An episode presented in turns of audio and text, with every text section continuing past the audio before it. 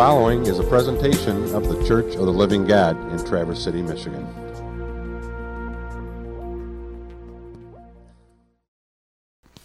Well, thanks for joining us this morning. If you saw the things we've been posting this week, you know we're making that shift to meeting in here for probably what's going to be about eight to ten weeks. And you'll probably see some more changes as time goes on. This was just getting us into this room this week so that we can make this service work here before Christmas. And so we'll continue to make some changes as time goes on here. Um, but thanks for joining us this morning. I think I mentioned, uh, well, no, I made a video yesterday that I didn't actually post as a video because my wife talked me out of it, which was probably wise. Uh, it felt like doing cozy church. So that's going to be my new phrase for this. Yeah, it's doing cozy church. It's living room, right? Wear your pajamas. We're good. So uh, I'm going to begin this morning with a short reading from Isaiah chapter 9, which is one of the passages that has to do with, uh, with Advent. Uh, wait, I should notice something else before I forget. There is kids' church this morning. Um, and there is seating on the other side there in that lobby. So I'll just note both of those things. If you're not quite sure where to go, you can go both places. You can be as mobile as you need to be. Uh, it's all good. And Pete's bringing some more stuff here. So, all right. This is Isaiah chapter 9, beginning in verse 2. The people walking in darkness have seen a great light, and on those living in the land of the shadow of death, a light has dawned. You, that is God, have enlarged the nation and increased their joy. They rejoice before you as people rejoice at harvest. For you have shattered the yoke that burdens them, and the bar across their shoulders, and the rod of their oppressor. Every warrior's boot used in battle, every garment rolled in blood, they'll be destined for burning. The warfare's over. For to us a child is born, and to us a son is given and the government will be on his shoulders, and he will be called a wonderful counselor, mighty God, everlasting Father, and Prince of Peace. Of the increase of his government and peace there will be no end. He will reign on David's throne and over his kingdom, establishing and upholding it with justice and righteousness from that time on and forever. The zeal of the Lord Almighty will accomplish this. The zeal of the Lord Almighty will accomplish this. Today we light the Advent candle for joy. Uh, pardon us if we don't actually light an Advent candle this week. Uh, too soon, right? Flame retardant curtains. So we've got four candles up here, so imagine me lighting one. So the candle we're lighting this week is for joy, and this is called the shepherd's candle I discovered this week because of the angels appearing to the shepherds and saying good tidings of great joy.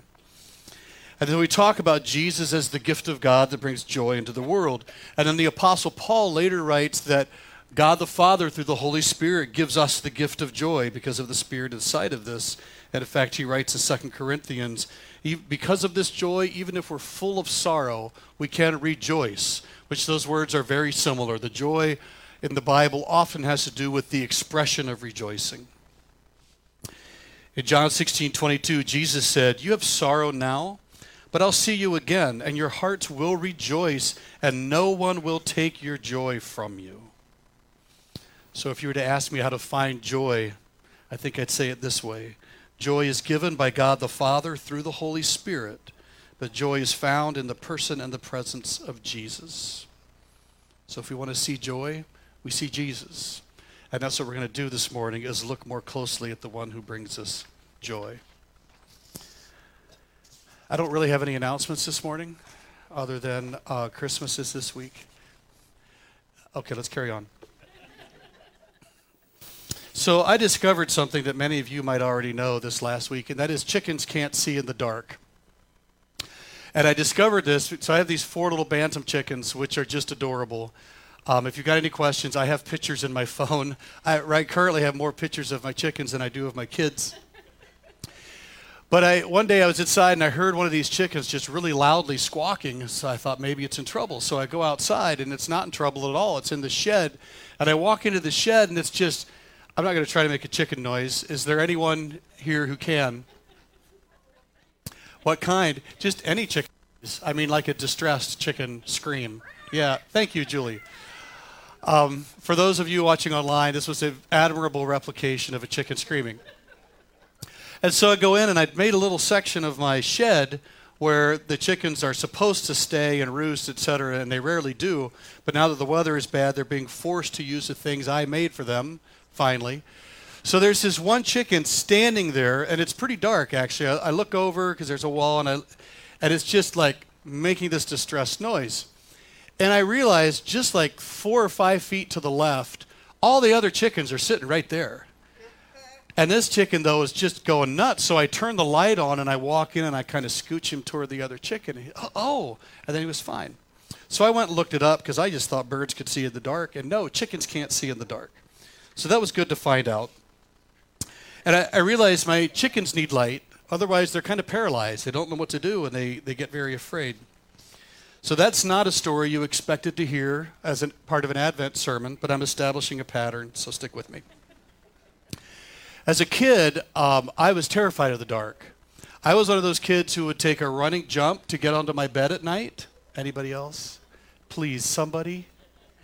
Okay, thank you. Thank you. Uh, and then at night, if the door was shut and there was no light, I was I was not good. I had to have a night light. I had to have a light, a door open. I did not like being alone in the dark, and there was something about being in the dark where my imagination went wild. I was sure there was monsters in my closet or something under my bed. I mean, under the bed was the big one, but um, it never got me because I jumped. So that's the good news. But I, I needed light because I had all these imagined fears. And in the darkness, any of those fears could have potentially come true, or at least that's what it felt like. So then, living here in northern Michigan, I've discovered that once you endure a week of gloomy winter, I mean, if the sun peeks through the clouds even just a little bit, it just feels like life is new. I realized a couple years ago I had probably lived, well, no, I shouldn't say lived here too long. I laugh because I grew up in the South and my wife grew up in the South. And so we make jokes about acclimating to Michigan. It's 30 and it's been gloomy all week and the sun comes out and I'm driving through town with my windows down, like, woohoo! And I, I felt like something had really broken inside of me at that point. But there's something about that light breaking through, and everything changes.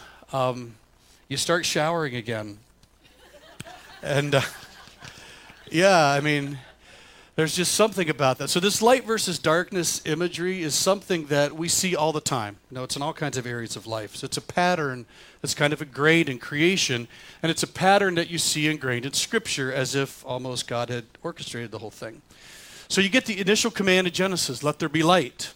It's the classic idea that here was this existence, there's darkness and chaos, and it's formless, and it's this void, but the Spirit of God moves over the darkness because this God does not settle for darkness. And then let's skip ahead thousands of years. And you have the shepherds at the field in the field at night, and into the darkness comes the light of the angels. Glory to God in the highest, because this God won't be announced without dispelling some darkness. And then the wise men come from the east, and they need a sign. And if you go back to Genesis once again, it's another pattern in the Bible that when you go east of Eden, it's trouble. So here's the wise men in the east, and they're in the dark. And so God sends a light because this God will make a way for those who live in darkness. In this case, to guide them to what John says is the true light, which comes into the world and enlightens everyone. So, any advent or arrival in which God's involved may begin in darkness. We talked about that last week, but it's going to end in light. So, I've been fascinated this year, and I mentioned this last week, I'll just say it again. I've been fascinated this year by studying Advent as the apocalypse, right? The unveiling. And this idea that part of what makes the glory of the Advent news and the beauty of the light so great is that we see the darkness that we've been saved from. And I mentioned it a little bit last week when we looked at the Old Testament. And I just want to go back into the book of Isaiah because it really establishes how God's people were in the darkness. And so as they get the promise of the light, why it was such a big deal to them that there was hope. So I'm going to start in Isaiah 58. We're going to take our time working our way there this morning because I think we want to establish the reality of what God can do because there's implications for our own lives as well.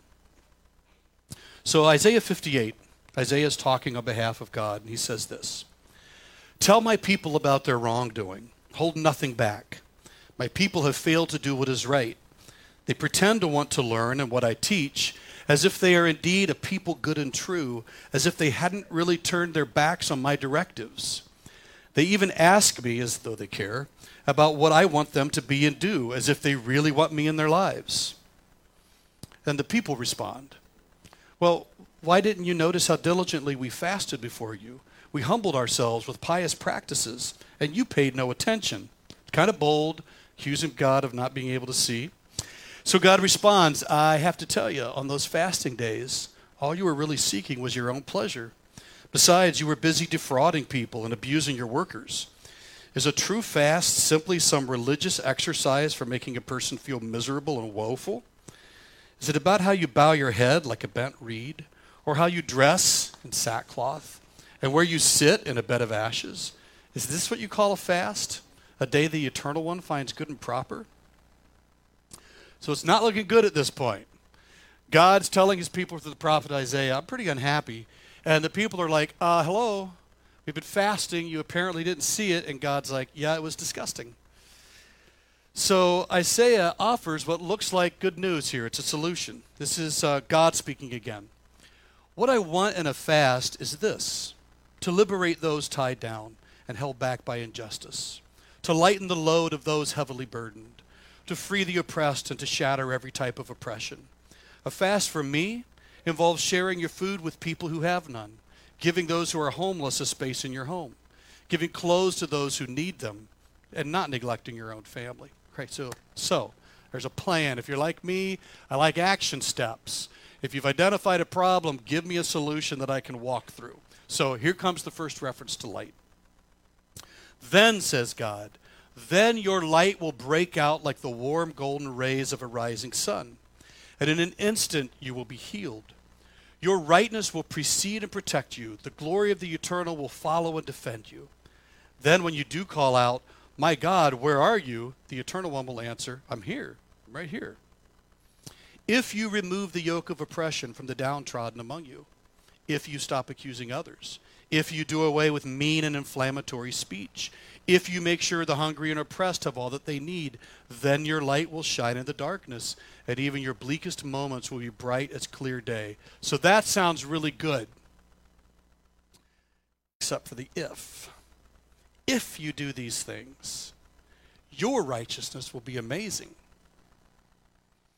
So let's keep reading. The very next thing, this is God speaking again. Your persistent wrongdoing has come between you and your God, since you constantly reject and push God away. He had to turn aside and ignore your cries. Their thoughts are bent toward injustice. Destruction and trouble line the roads of their lives. They never travel the path of peace. No justice is found where they've been.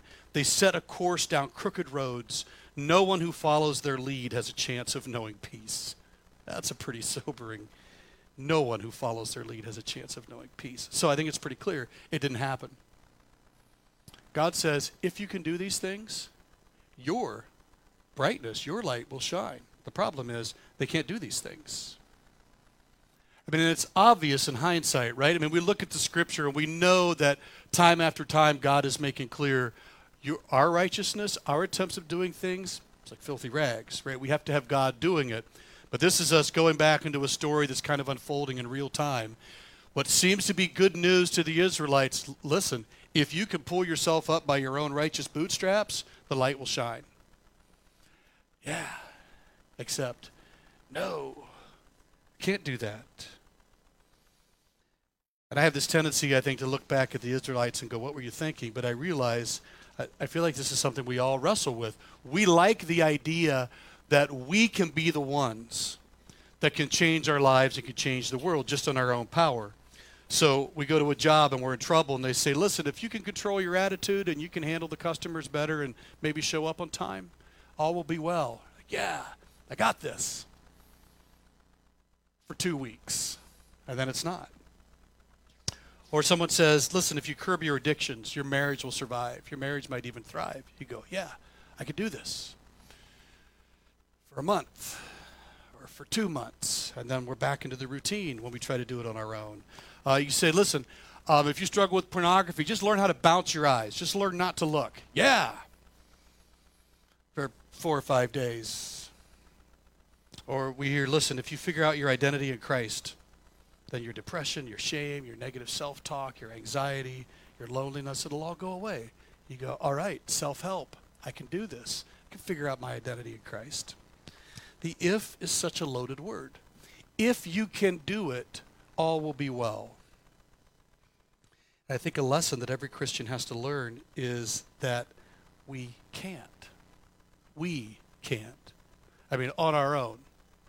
We're getting to the good news, right? But what this is establishing right here in Isaiah is um, no, even if you think that you can work and that there's something inherently built within us that will somehow, on our own power, bring light to the world, it's just not going to happen. And the people of Israel figured this out. Let's keep reading. Well, that's why we can't make things right. Good and true can't gain any ground on us. We look earnestly for a bright spot, but there isn't even a glimmer of hope. It's darkness all around. We're left to stumble along, grabbing at whatever seems solid, like the blind finding their way down a strange and threatening street. In broad daylight, where we should have sight, we stumble and we fall as in the dark. We're already like the dead among those brimming with health. We growl like bears and moan like doves. I'm not sure what that means, but they're not happy sounds. We hope that maybe, just maybe, it'll turn out all right, but it doesn't. We look for liberation, but it's too far away. And honestly, at this point, it sounds a little bit like complaining. Like God says to his people, Well, yeah, it's not working. And they're going, What do you expect? Look at this world you gave me. This world's terrible. It's dark and it's cold and it's bitter. And you, you see everything they just said here. We stumble. We can't even see where our liberation is. Like, we're practically already dead. In some ways, I think it's a cry for, Where are you? What Isaiah says later is, Oh, that you would rend the heavens and come down. We talked about that last week. So it, it seems like the first reaction is for people to kind of get defensive and go, Listen, you don't know my life, God. You don't understand what I've been given. But then there's a turn that's a very important turn. And this is the turn to repentance. Let's keep reading. For our wrongdoing runs too deep before you our sins stack up against us, sure evidence of our guilt. For our offenses are always with us. They're insidious and lasting, as you know. Our guilt says it all. We know it too. We took you for nothing and did just the opposite of your commands. We broke our promises to you. We ignored and rejected you.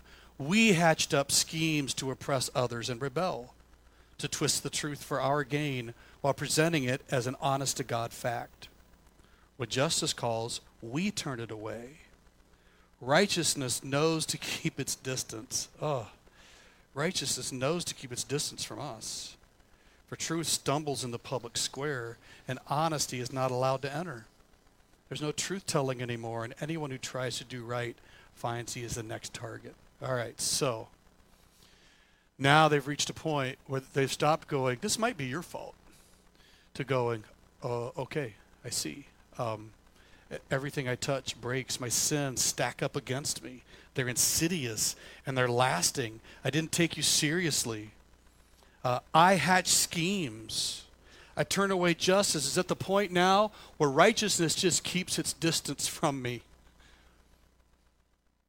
So now Isaiah steps out of the dialogue and he makes an observation about how God responds to a people, even though it started as kind of a defensive complaint, and it moves into confession. And that's the key, because what starts as self justification moves into repentance. Our sins stack up against us.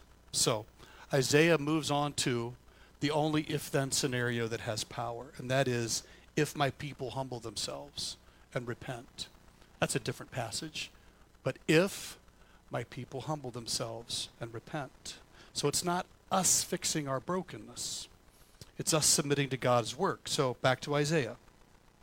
So Isaiah steps out of the dialogue and now he's giving commentary. It's true. The Eternal One saw it all and was understandably perturbed at the absence of justice. God looked long and hard, but there wasn't a single person who tried to put a stop to the injustice and lies. So God took action. His own strong arm reached out and brought salvation. His own righteousness, good and pure, sustained him.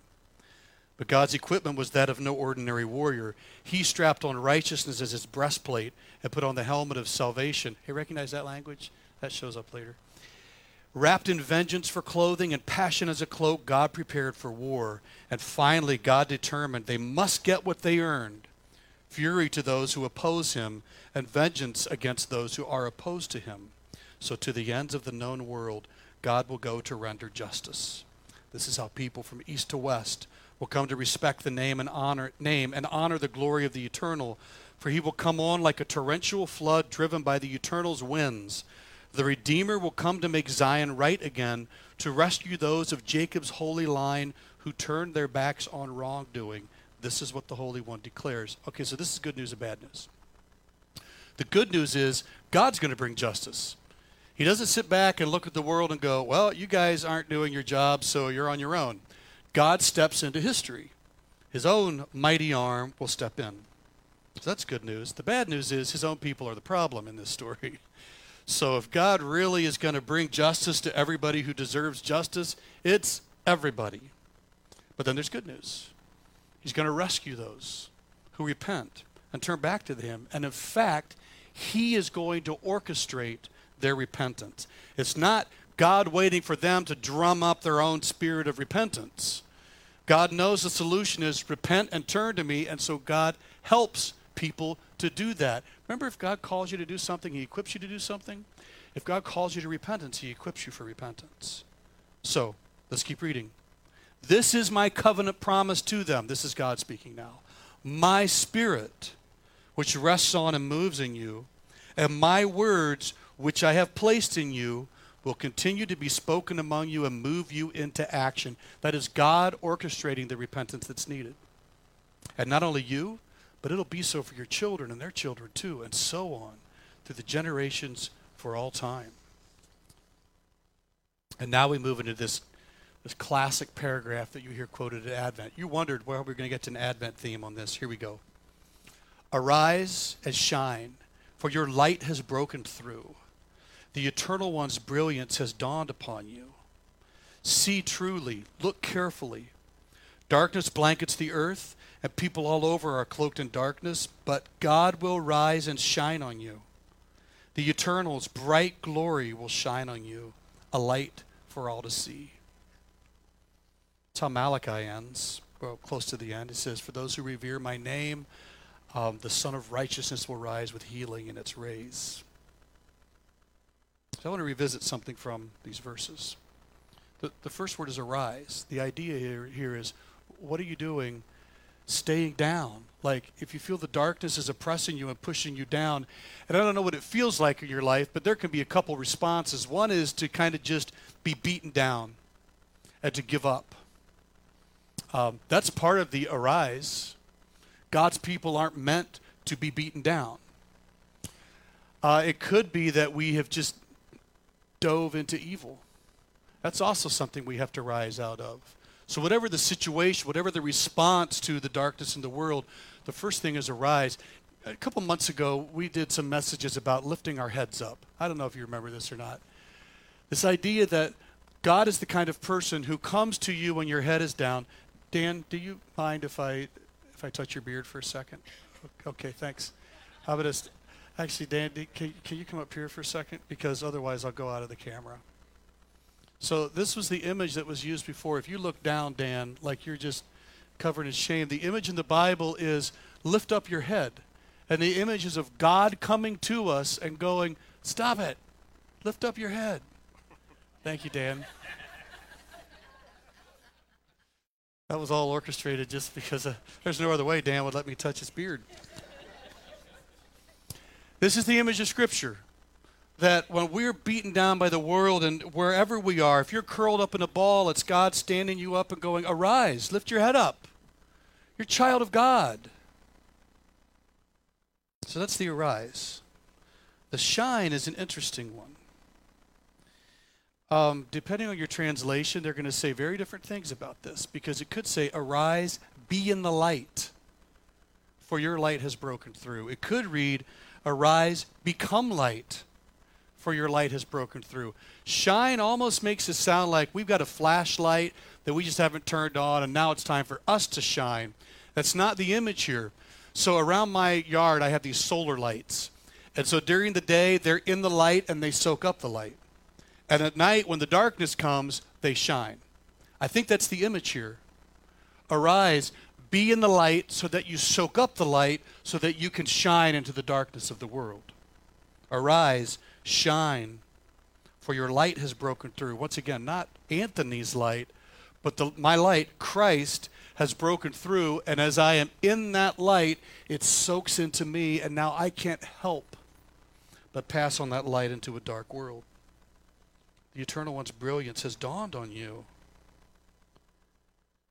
Darkness blankets the earth. People are closed in darkness, but God will rise and shine on you. It, it's a prophetic passage. It's pointing to the birth of Christ. Christ will rise and shine on you.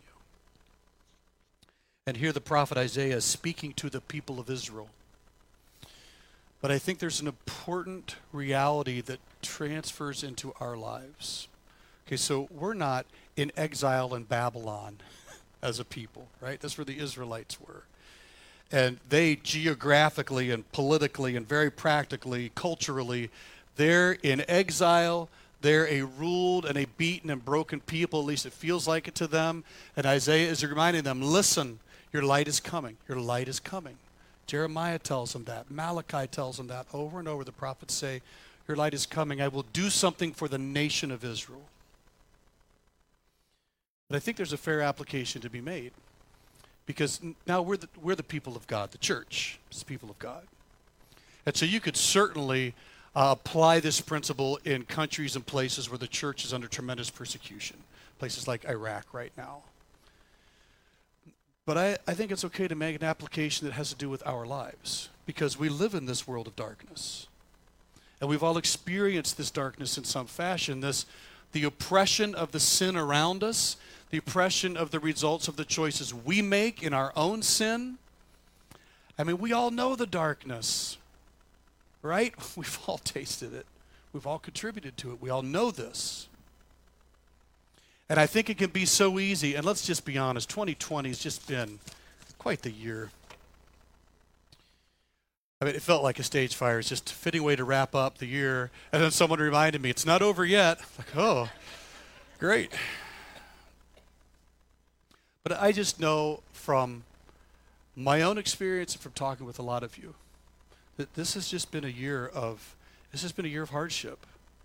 And that's everything from figuring out how to do church life together with a group of people that have remarkably different opinions about how to do church life together during COVID. It's doing life together in a political environment that is just remarkably divisive. It's watching businesses struggle. It's maybe watching your own finances struggle depending what kind of business you're in. It's watching the lid come off on simmering tensions with your family and friends that they could keep simmering when the going was good, but not in 2020.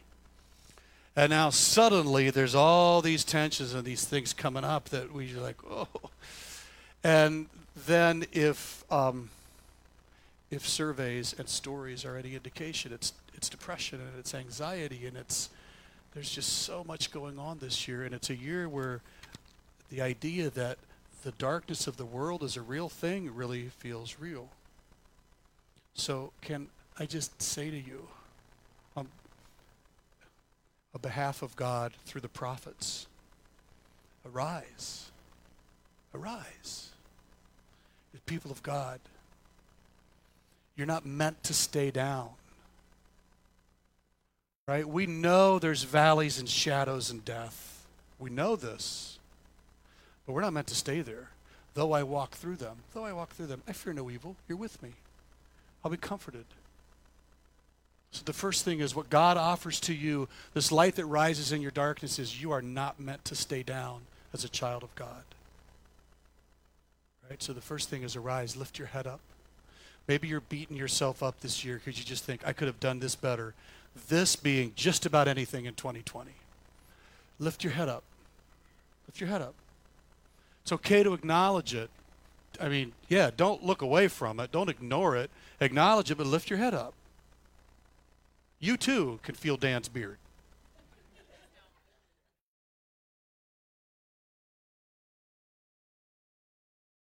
All right, so lift, lift your head up. If you're having trouble doing it, listen, prayer. I mean, prayer that the Holy Spirit reminds you of your status as a child of God. Let that, f- pray that it feels real. I mean, we know it's real because we have Scripture.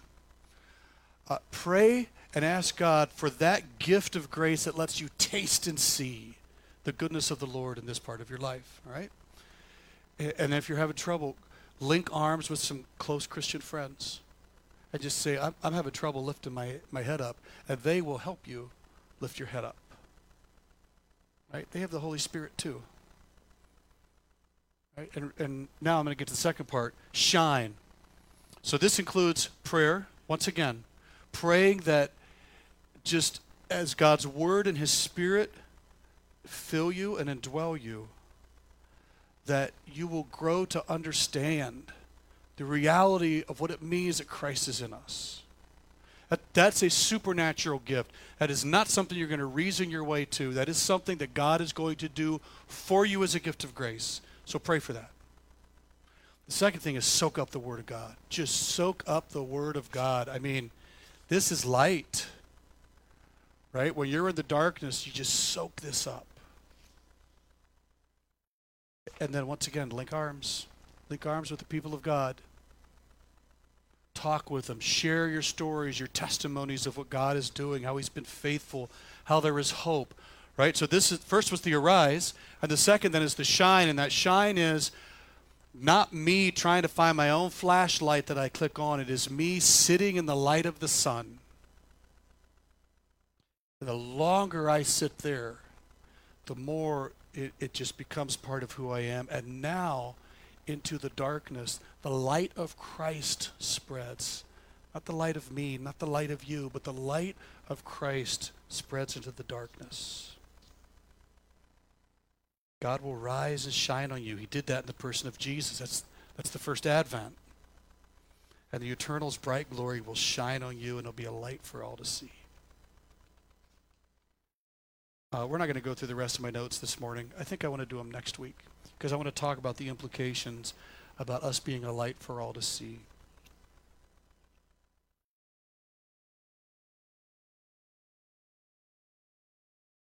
Kathy, arise and shine. Your light has come. Dakota, arise and shine. Your light has come.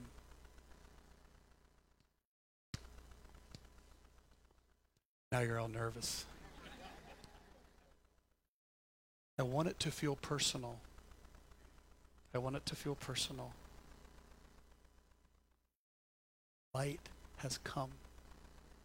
Your light. You have to sit in the darkness. The beauty. This is the joy unspeakable and full of glory that we sing about.